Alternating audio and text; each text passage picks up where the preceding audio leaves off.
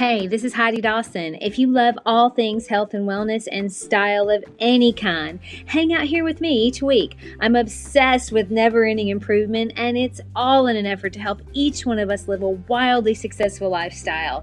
Subscribe today so you don't miss a thing. Hi, guys. Welcome to episode 180 of the Wildly Successful Lifestyle Podcast. Hope you're all doing well, and I hope this is finding you happy and healthy. So, my sister was visiting recently from Nashville, which I adore when she does. Now, we decided to watch a movie one night, which is always fun. Okay, but there aren't a lot of movies right now. I don't know if you noticed that, but there aren't a lot of good movies coming out. So we ended up watching one that was kind of disturbing. Now we knew going into it that it wasn't going to be a feel good movie, but we didn't know it was going to be that bad. Because of the movie, we then started talking about some of our family issues, which made us both feel even worse. Anyway, the next day when I woke up, my brain wanted to rehash all the terrible thoughts that the movie brought up. Now, I know better. I know that filling your head with something that makes you feel really bad and brings up all kinds of bad thoughts is never a good idea. But I did it anyway. And because I've been really working on being aware of every thought I have, I realized that a huge part of that is making sure that what I allow in is supporting that. And that's a big struggle, especially right now, because there's there are things going on that I would like to be different. There's actually a lot of things right now that I wish were different, but I don't control those things. Now I do control my thoughts about what's going on, and I control the actions I take daily. So if I'm focusing on things that I don't control and they make me worried or scared, but I can't change it, what good does that do to focus on it? And some of you might be thinking, well, isn't that sticking your head in the sand? But Tony Robbins always says, energy flows where focus goes. Do you want your energy to be flowing towards the negative parts of life in the world, or do you want it to flow towards the positive parts of life? And there's a lot going on, but there always has been. Just now we're aware of it because of 24 hour news and all the social media. I mean, it's the norm to be aware of the latest Netflix shows. It's the norm to know the latest TikTok, you know, fad or whatever. It's the norm to know what the politicians are messing up this week. It's also the norm to fill your head with what other people are doing, what they're eating, what they're wanting you to focus on. But is any of that making you better? Is that momentum making you better? If you're always going with the norm, when do you find the time to be excellent? Is any of that adding value to your life? When you're constantly focused on someone else's ideas and thoughts, it really leaves no room for you to be creative and innovative and, more importantly, present in your own life. So, what do you want to focus on? What will add value to your life? What will inspire you to be ready, to be better? I mean, the norm is by definition not going to inspire you. It's a pattern that's typical, it's a pattern that is considered acceptable. That's actually the definition. The norm is going to get you mediocrity, which is the villain to being wildly successful. So you're born to be something special. But your job is to find out what that is. Now, you probably already know deep down the general idea of what that is, but maybe because it's not perfectly defined and laid out neatly for you, you think it's just a dream. But that isn't how it works. So you have this idea, and when you start really focusing on that idea, you start taking little steps towards it. And that's when you start getting momentum.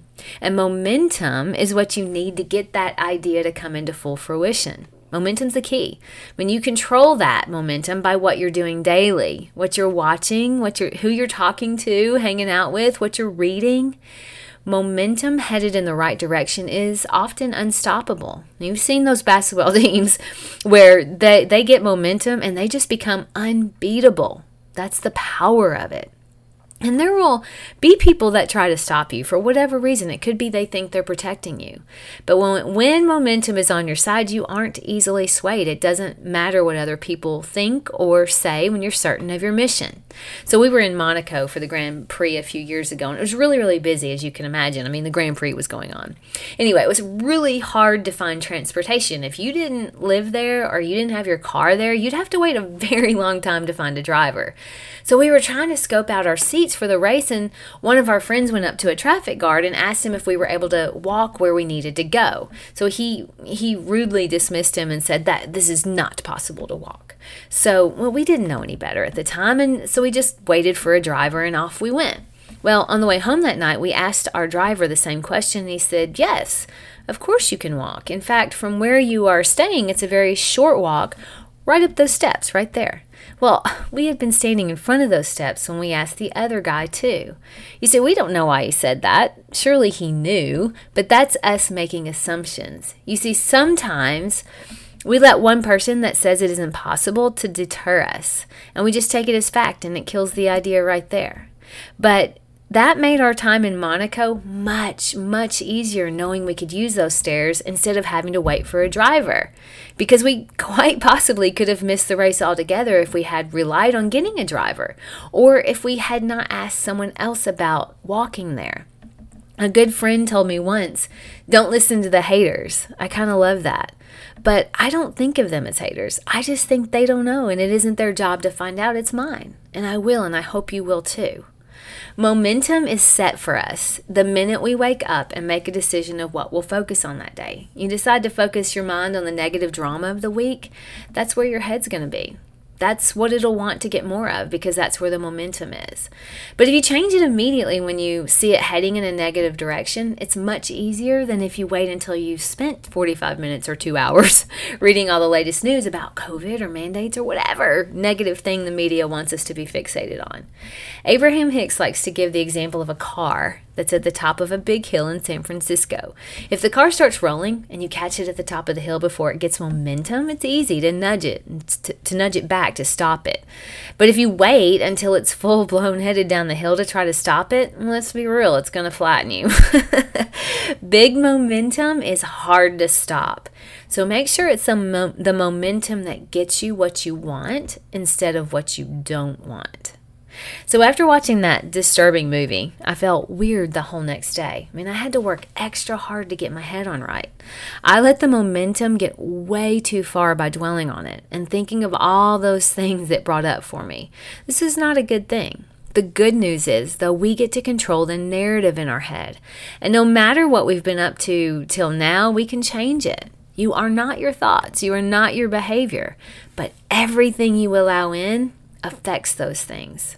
My challenge to you today is just be aware of how the things you're allowing to take space in your head, how they're affecting the actions you take every day. Are they causing you to reminisce about the past, worry about the future?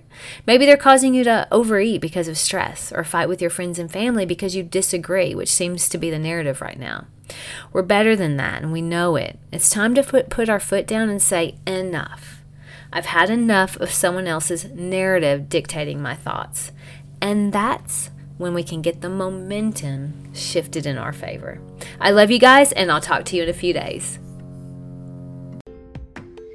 Don't forget to subscribe and share with your friends because we're just going to keep going bigger and better places together, and I love that about us. Talk to you in a few days.